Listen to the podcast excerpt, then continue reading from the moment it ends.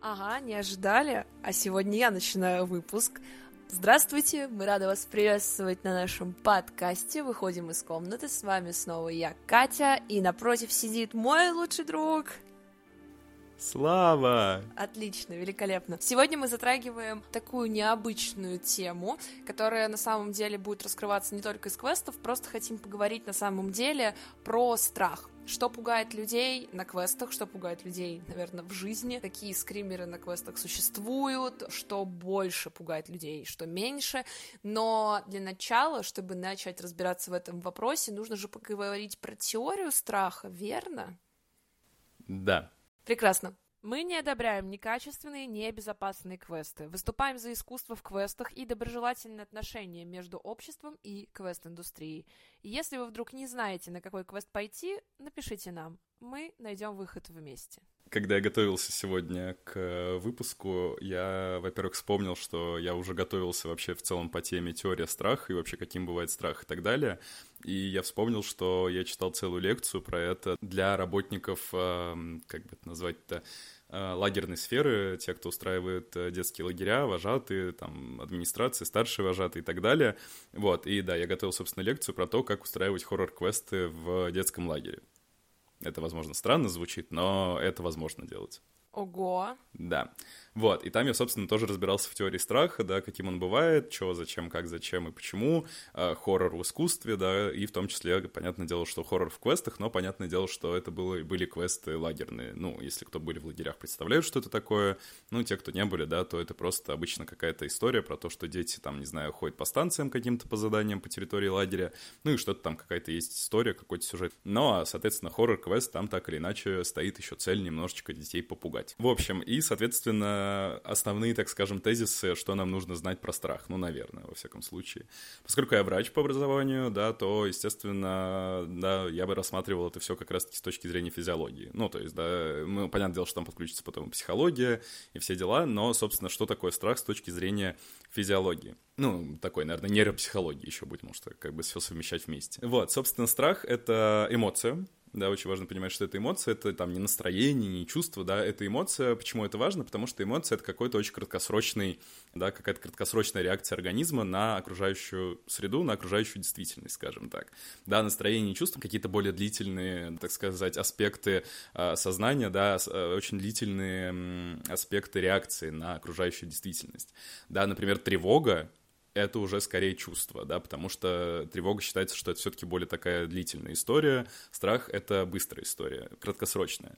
Страх — это основа реакции «бей или беги», как раньше она называлась, сейчас ее расширили до «бей, беги или замри», то есть когда животное в диком мире, не знаю, на него кто-то пытается напасть, ну или он чувствует, что на него сейчас нападут, собственно, страх его, так скажем, буквально на секундочку, его мозг заставляет принять одно из трех решений — да, страх — это активизация всего организма, всех его органов, э, всей нервной системы, всей его там эндокринной системы, вообще всего, чтобы принять одно из трех решений там, напасть на того, кто нападает на тебя, убежать от него или замереть, чтобы он тебя не заметил. Смешно, что ты сейчас описал три типа поведения людей на квесте. Убежать, замереть, ну или всечь актеру. Да, ну потому что человек все еще как бы представитель царства животных, и он подчиняется абсолютно тем же самым законам. Класс, класс. А я слышала, что страх бывает рациональным и иррациональным. Да, это уже ближе к психологии. Сейчас я еще про э, физиологию нервной системы чуть-чуть договорю. А весь, собственно, страх, он реализуется посредством как раз-таки э, нервной системы и посредством эндокринной системы, да, то есть, э, ну, там достаточно сложное взаимодействие. В конечном итоге вот этот весь механизм запуска всего организма, в том числе головного мозга и коры головного мозга, он, в общем-то, посредством оборудован буквально, ну, такими глобально тремя нейромедиаторами. Это норадреналин, дофамин и эндорфины. Ну, эндорфинов там много, но не суть, это вот будет как группа нейромедиаторов. А, соответственно, да, как бы когда вы чувствуете страх, все эти нейромедиаторы, э, их баланс в головном мозге нарушается, и головной мозг готов принимать одно из этих трех решений, скажем так. Ну и плюс все эти еще нейромедиаторы запускают другие какие-то гормональные все истории, да, чтобы организм был готов, э, собственно, ну то есть грубо говоря, мозг принял решение одного из этих трех э, моделей поведения, а тело их должно будет реализовать. Угу, интересно. Это с точки зрения все физиологии ты сейчас объяснил, что у нас происходит с организмом.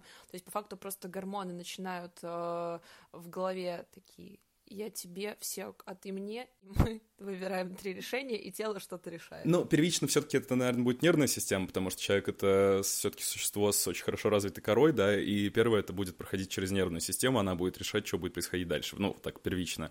Но гормоны просто очень-очень-очень-очень сильно ей в этом помогают. Но в целом, да. Отлично, отлично, прекрасно. Очень много умных слов, ничего не понятно, но так интересно. С точки зрения психологии, да, в общем-то, страх, да, опять же, все еще это эмоция, это сложный достаточно комплекс различных психических процессов. Как мы уже говорили, что это лишь один из способов оценочной, так скажем, реакции на окружающую действительность.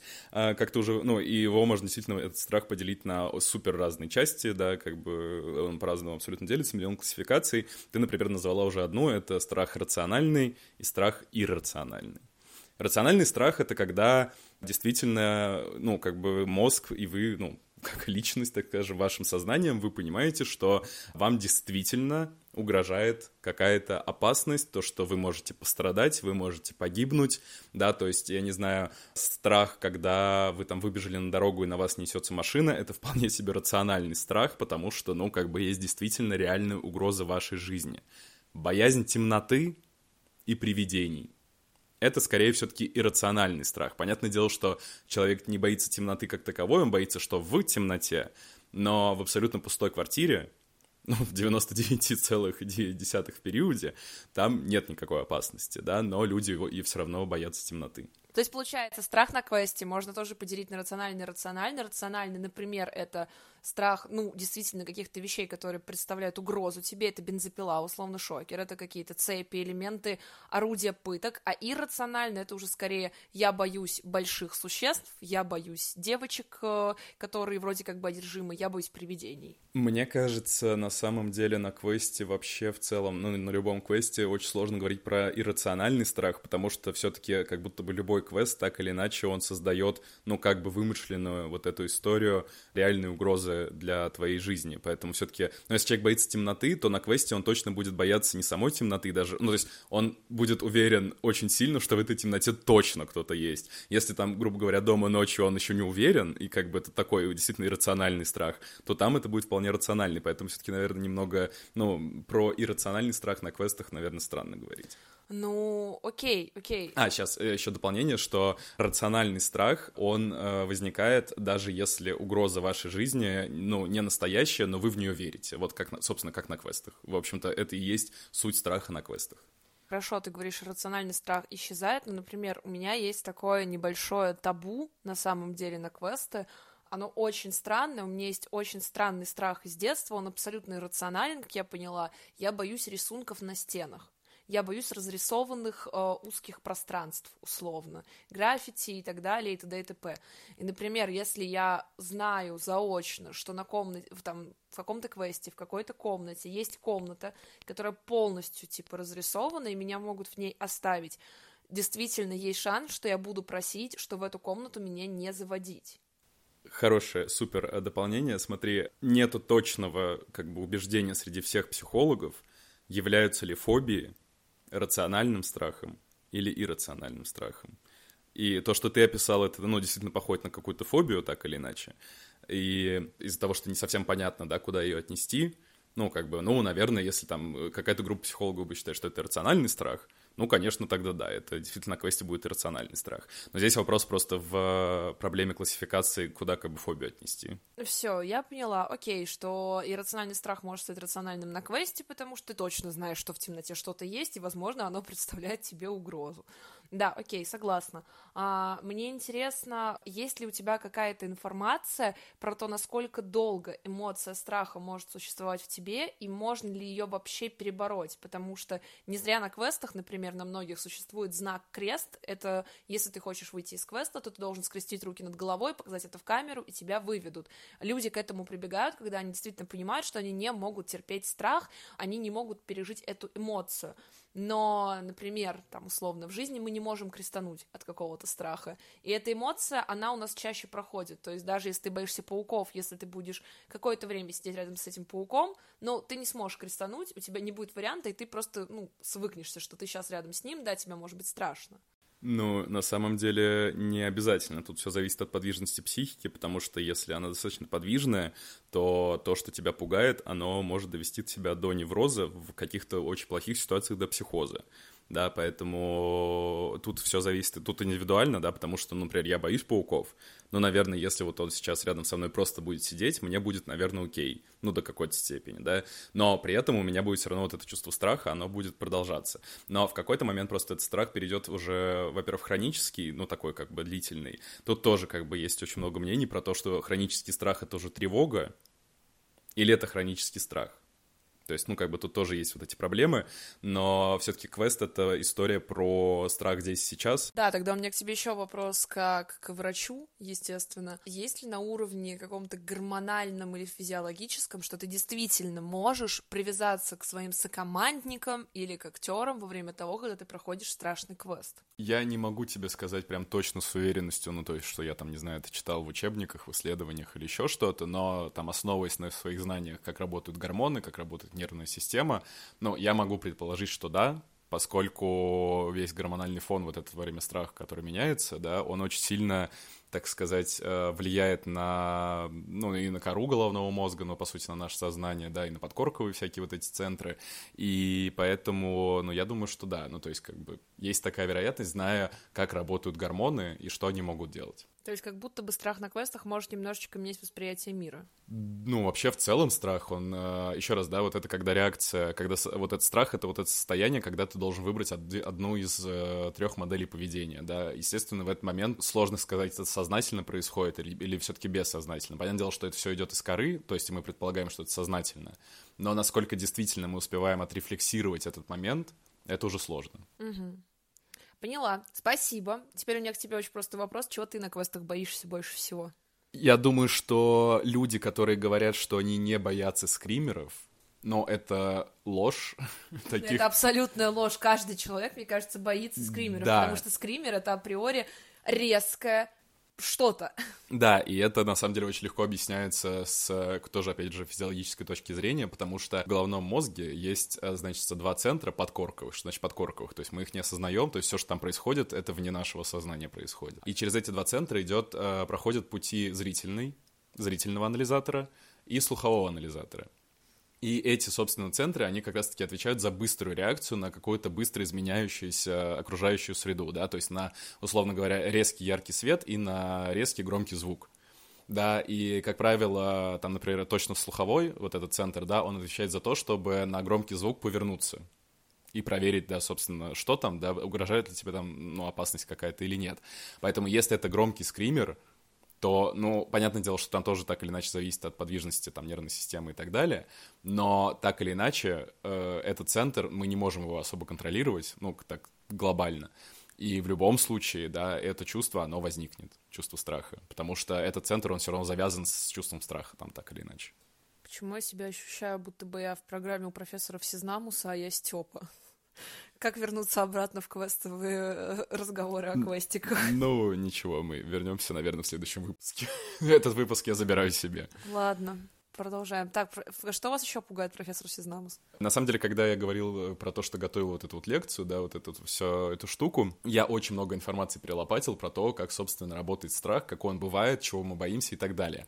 К сожалению, кроме как классификации жанров хорроров, фильмов, да, я ничего как бы толкового не нашел, поэтому э, я решил, что раз я не могу найти то, что мне нужно, я придумаю это сам и классифицировал страх сам, но меня эта классификация целиком и полностью устраивает, потому что она как будто бы в большей степени всеобъемлющая. Жесть, давай. Классификация, если мы представляем, в общем-то, вот ее как бы глобально, весь как бы страх, то я его поделил на то, что мы осознаем, и мы этого боимся, и то, что мы не осознаем, и это тоже вызывает нас страх. Вот то, что мы не осознаем, мы уже поговорили про скримеры. Давай лучше ты объяснишь вообще, что такое скример, а то вдруг люди вообще не знают, о чем мы говорим. Да, если мы берем скример на квестах, это в любом случае, по-другому мы можем это назвать, резкое появление, резкое появление актера, резкое появление звука, резкое появление предмета, резкое изменение вот именно пространства. Чаще всего, конечно же, скримеры на квестах — это резкий какой-то вскрик или резкое появление актера прямо перед твоим лицом, либо где-то из-за спины, либо издалека, там условно есть такой типичный прием на квестах, что есть три точки. Вот, это прям типичный прием на страшных квестах, что актер от тебя стоит далеко, включается свет, выключается, потом снова включается актер ближе, свет выключается, еще раз включается актер у тебя перед лицом и, возможно, еще кричит. То есть буквально такой тип скримера называется три точки. Вот, он очень популярен на квестах. Да, э, скримеры вообще нужны в основном для того, чтобы, естественно, напугать, для того, чтобы придать атмосфере драйв и адреналин, например, в середине игры, когда вы уже больше увлечены там в историю или чтобы побегать, ну или для того, чтобы завершить квест. То есть все-таки какие-то важные моменты квеста именно по истории или по легенде, по тематике, они подаются монологами, диалогами и красивыми сценами, возможно, тоже страшными. А скримеры — это скорее такая разбавка, это вечное поддержание тонуса страха на квесте. Угу. Да, э, собственно, это его действительно какая-то, наверное, главная цель, и он используется и в фильмах, и в театрах, да, и, в общем-то, во всех э, зрелищных искусствах он применяется. Собственно, это как раз-таки то, что мы не осознаем. Э, вот у меня был, короче, красивый слайд в презентации, когда я это делал лекцию. Под скримером там у меня был слэшер. Слэшер — это вообще жанр хоррор-фильмов, таких подростков, где вот эти там «Техасская резня бензопилой», «Крик», когда вот это... 13 Пятница 13 когда группа подростков почему-то все время там поодиночке не убегают от от маньяка, вот это вот, они бегут, вот это вот все, а, и тебе как бы стрёмно за них, потому что, ну, как бы ты можешь себя с ними ассоциировать, ну, и ты как бы за них переживаешь, ну, и так себе вообще история, сейчас его, кажется, убьют.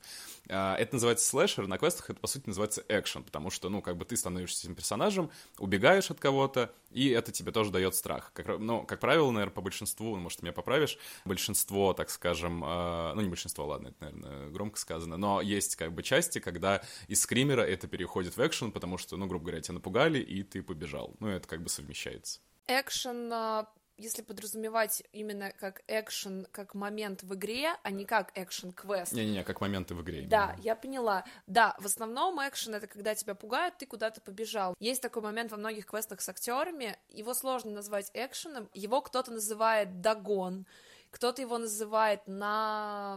Господи, наскок, напрыг, набег и так далее. Это такой момент на квестах, когда, например, ты идешь по какому-то коридору, и ты должен дойти до финальной точки, ты идешь на свет, и за тобой начинает кто-то бежать резко.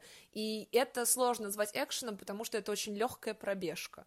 Вот. Конечно, есть экшен, когда ты прям бегаешь всю игру, и тебя постоянно скримеры из-за каждого угла, но есть вот такая вот еще история, как догон или набег, что именно когда ты подгоняешь команду, чтобы они куда-то добежали. Это тоже элемент страха, потому что, ого, за тобой кто-то бежит, а, возможно, он тебя догонит, тебе страшно. Конечно, тебя никто не догонит в такие моменты. Хотя есть квест, на котором, если тебя догонят, то тебя выведут с квестом. Типа, ты поймался, игра окончена.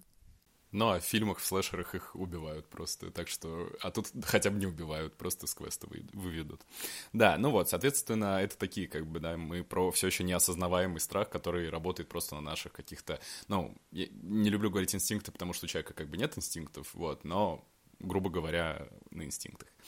А, и, собственно, вторая часть, то, что мы не осознаем, это то, что мы уже тоже говорили, это фобии. Стоп, стоп, стоп, стоп. А можно ли в то, что мы не осознаем, это же не фобия, но впихнуть саспенс? Это мы еще по это проговорим, Хорошо. это чуть подальше будет, да. А, фобии, да, э, наверное, я не очень много знаю квестов, которые работают непосредственно с самыми какими-то распространенными фобиями, ну, кроме там фобии темноты и всякого такого, но там, не знаю, я вот боюсь пауков, и мне, наверное, сложно, да, представить, что ну, на каком-то квесте прям будет что-то такое паучное. Это тебе в 2016-2017 ну, там, год. да, конечно. А, очень много квестов было, возможно, сейчас тоже есть некоторые, на которых действительно действительно присутствовали насекомые, абсолютно разные, мадагаскарские тараканы, саранча, пауки, змеи. Это было, и это вот такая, я бы прям это внесла в основную фобию, ну, тоже, Ну да, да, конечно, конечно. Но, не знаю, во всяком случае, я, ну, ты лучше мне как эксперт скажи, что действительно ли много ли квестов играет именно на фобиях. Но мне кажется, что просто их, их количество как будто бы не так прям их много. Я думаю, что почти каждый квест, я тут вообще с тобой не соглашусь. Почти каждый страшный квест, э, он играет на человеческих фобиях, ну, на таких самых базовых. Например, ты первый сказал, страх темноты, да? Фобия, фобия. Логично? Логично. Страх насекомых мно... ну, и существуют квесты, на которых есть насекомые. Давай это будем признавать. С этими насекомыми вы ничего, в принципе, делать не должны, но вы их видите. Бывали квесты, где их доставали и показывали прямо перед лицом. Это тоже не очень приятно. Ну и со змеями тоже. Клаустрофобия — один из самых тоже таких распространенных страхов. Любой лаз на страшном квесте это, ну, по факту играют с фобией, клаустрофобией.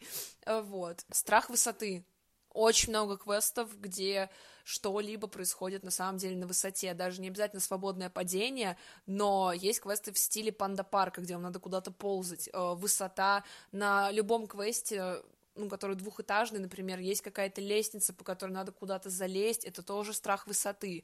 Да боже, на квесте, на котором мы с тобой работаем, есть уже квест, который, ну, страх высоты. Когда тебе нужно в камине залезть под потолок, и очень многие этого боятся.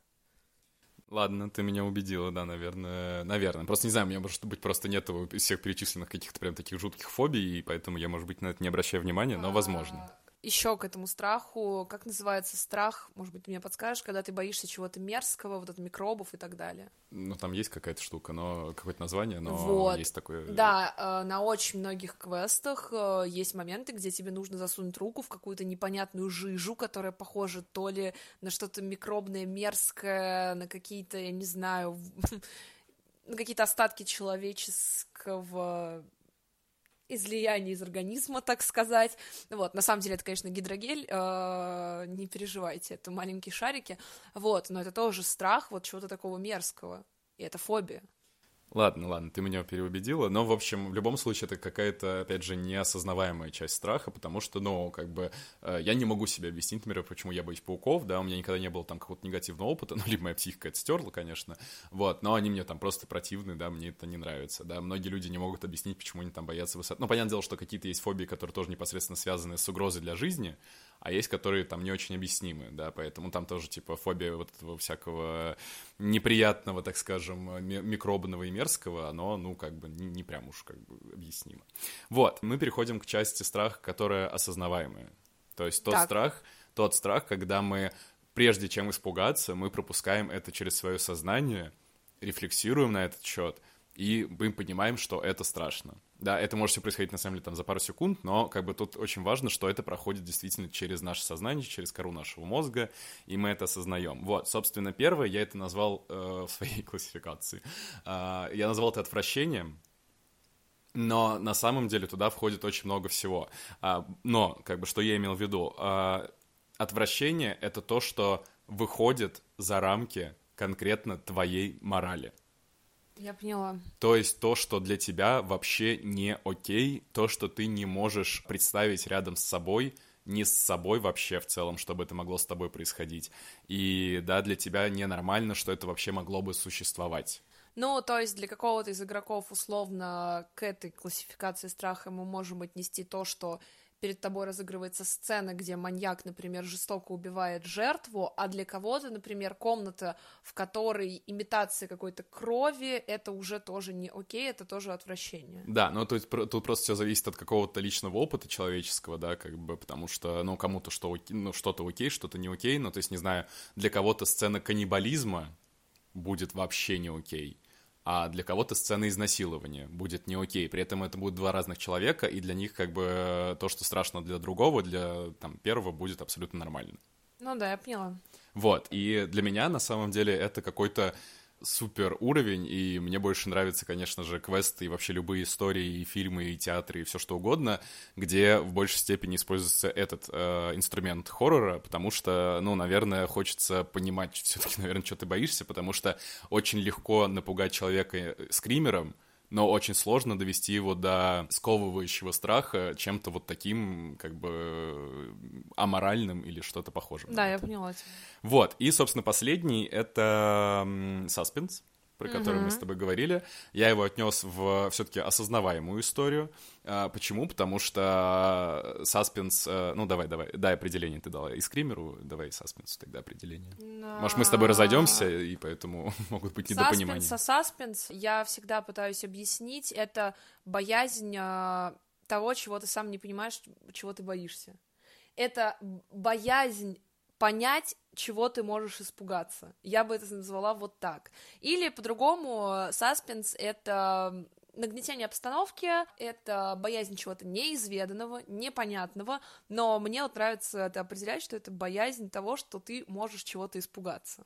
Красиво, красиво, не поспоришь. Э, саспенсом в драме, в драматической структуре, да, называют э, просто момент того, чтобы удерживать внимание зрителя чем-то, да, то есть чтобы все время зритель за что-то цеплялся и продолжал смотреть, и он как бы, э, он сознательно не очень понимает, почему он хочет смотреть дальше, но вот это как бы чувство называется саспенсом, что хочется дальше и дальше. А саспенсом на квесте является либо момент квеста, либо весь квест, когда у тебе тревожно, у тебя напряженная атмосфера, которая создается чем-то обыденным, то есть э, светом, звуком, то есть свет, звук для тебя что-то понятное и обыденное, не знаю, там стены, а, антураж какой-то, но тебе страшно, и ты не понимаешь, почему тебе страшно. Да, мне очень нравится определение, что саспенс — это то чувство перед скримером, когда ты знаешь то, что он точно будет, но скример не наступает. Да, это тоже очень-очень правильно. Да, очень но классно. это не совсем как бы корректно так говорить, потому что все-таки у скримера там, ну, как бы, если его раскладывать на части, у него вот эти вот свои части, но просто саспенс очень похож на вот эту часть нагнетения скримера. Вот, и, собственно, почему саспенс я отнес как бы к осознаваемым страхам, потому что все равно, так или иначе, прежде чем у тебя появится вот это тревожное чувство, здесь мы как будто бы сами себе противоречим, потому что мы говорим про то, что тревога — это что-то долгое, но лучше, чем э, тревожное чувство, очень сложно описать саспенс, наверное. Ну, то есть это как бы не какой-то страх прям резкий, он не краткосрочный, он вот этот все-таки страх, который немного, немножко растянут во времени. То есть то, про что ты спрашивала в отношении саспенса, это все-таки история, которая растянута во времени, и она может быть растянута вплоть на целый час квеста, который он идет. Да, я тебя понимаю. Вот, кстати, саспенс — это то, чего я больше всего, например, боюсь на квестах. Для меня там хороший какой-то вид э, саспенс-моментов. Это, наверное, самое страшное, действительно, чего я боюсь, потому что, ну, например, я больше всего боюсь страшных квестов без актеров потому что я не буду знать, что меня будет пугать. Если я на страшном квесте с актером, я очень погружаюсь, я кричу, я вижу, но я понимаю, что это человек. Все равно где-то подсознательно я понимаю, что это все-таки живой человек, поэтому чего мне его бояться. Вот, а когда я нахожусь на каком-то квесте, и там нет актеров, а мне страшно, и я не знаю, что меня будет пугать. И вот это меня, например, цепляет больше всех остальных страхов на квесте. Будет ли это включившийся телевизор или поехавшая кровать? Ну да, или ну так. Ну, кстати, слушай, то, что мы проходили тот квест 25 минут, каждый из этих минут я была очень напряжена, я бы сказала. Я помню. Да, вот, собственно, на самом деле, ну, мы только что, в общем-то, это обсудили, но как бы подвести вывод, что квестовая индустрия использует, наверное, все эти виды страха. Сколько мы, получается, перечислили их? Четыре. Это еще разок скример, фобии, э, отвращение, ну, нарушение личной морали и этики — и саспенс. И саспенс, да. Ну, и слэшер, он так или иначе все равно как бы к скримерам туда, возможно, ну, в ту сторону, uh-huh. как неосознаваемую, да. Вот, и, собственно, расскажи, пожалуйста, какие квесты, ну, или какой квест, либо использовал все четыре как-то эти штуки, либо какой квест напугал тебя так сильно, что это было, ну, прям до, вот прям до остановки сердца, и что там было-то из этих четырех? Слушай, мне кажется, почти любой страшный квест с актерами включает в себя те или иные моменты этих четырех аспектов. Очень сложно сейчас выделить какой-то, например, один, э, честно говорю. Но, например, я могу выделить там э, на моей памяти был один квест, в котором точно присутствовали все эти четыре момента. Этот квест не работает на момент выпуска. Этот квест был «Наследие». Он действительно меня очень сильно напугал, потому что в какой-то момент там была фобия определенная, то есть там как раз была фобия, по-моему, мерзости, то есть там, э, что было очень мерзко в какие-то моменты, именно фобия вот микробов, вот такая вот штука. Там были скримеры, Там были моменты, когда за тобой бегут, тебя подгоняют и так далее, естественно. И там действительно была история, почему-то, которая в один момент, она абсолютно порушила мои какие-то нормы морали, которая действительно меня очень сильно тронула. И, ну, заставила меня поверить во все происходящее, что действительно здесь, в этом квесте, вот я не на квесте, я в этой истории, я в доме маньяка, и я могу умереть. Вот. История подавалась там через колонки, через общение с актерами, через какие-то там, не знаю, моменты, там, записки и так далее. Вот. Но все эти четыре элемента настолько грамотно были вместе скомпонованы, что квест выглядел как очень красивая картинка, и на этот квест я очень многих людей водила, чтобы его показать, потому что он действительно был невероятным. Вот, у меня нет другого слова. С точки сценарной работы, с точки зрения страха, с точки зрения всего остального. На самом деле еще очень важный тоже как бы момент того, что когда человек, игрок, идет на квест, он все равно идет уже в некотором как бы напряжении, потому что он все равно знает, что что-то там как бы, ну, будет происходить. Поэтому все равно не совсем, наверное, корректно говорить то, что вот страх на квесте, да, ну, формально, на самом деле, в сухом остатке он, конечно, точно такой же, как и в реальной жизни. Ну, то есть, да, там как бы организм работает точно так же, там все то же самое выделяется, все эти гормоны, нервная система работает точно так же, но все равно, да, в конечном итоге ты верно отметила, что на квесте можно как бы показать крест, и все закончится. Поэтому на самом, ну, как бы нет никаких ни исследований, ни, там, не знаю, ничего такого, ни экспериментов. Сколько сильно все-таки отличается уровень страха на квесте, да, от уровня настоящего какого-то страха. Я вообще не знаю, можно ли такой эксперимент провести. Но все-таки, ну, по моим каким-то, наверное, личным и наблюдениям, и там моим знаниям и так далее, наверное, это все-таки какой-то другой страх, но он, он не меньше и не хуже, чем, да, там, страх в настоящей жизни, просто он, скорее всего, немного другой. Вот, да, тоже другой, хорошее слово, потому что мне кажется, что в жизни мы, конечно, сталкиваемся каждый день там с какими-то моментами страха, с того, что нам некомфортно и так далее, но мы сталкиваемся с этим каких-то условно определенных обыденных вещей, а на квесте из-за того, что мы проживаем какую-то определенную историю, мы можем столкнуться со страхами, с которыми мы в жизни редко сталкиваемся, которые мы видели по телеку тому же самому, с которыми мы сталкивались, когда проходили компьютерные игры. И прочувствовать это мы можем там либо на квесте, либо очень редко в жизни.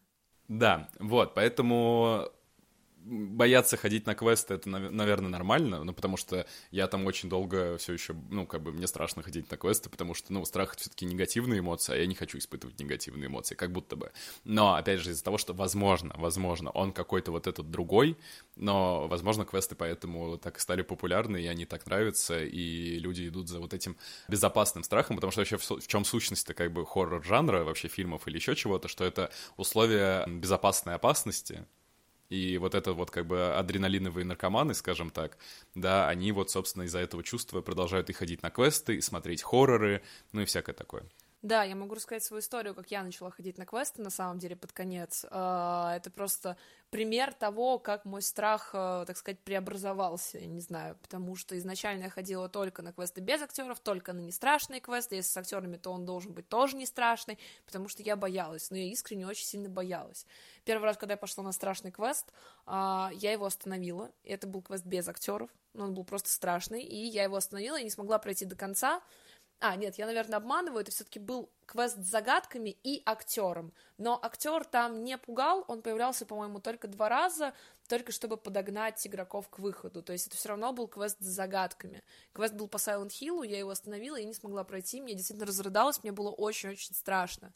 Прошел, по-моему, только год или полгода, когда меня друзья затащили на условно там, который я считаю первый страшный квест в моей жизни — меня трясло две недели до него. В день, когда я туда ехала, меня трясло, я плакала. Я понимала, что, ну, мне очень страшно, потому что я не знаю, что там будет.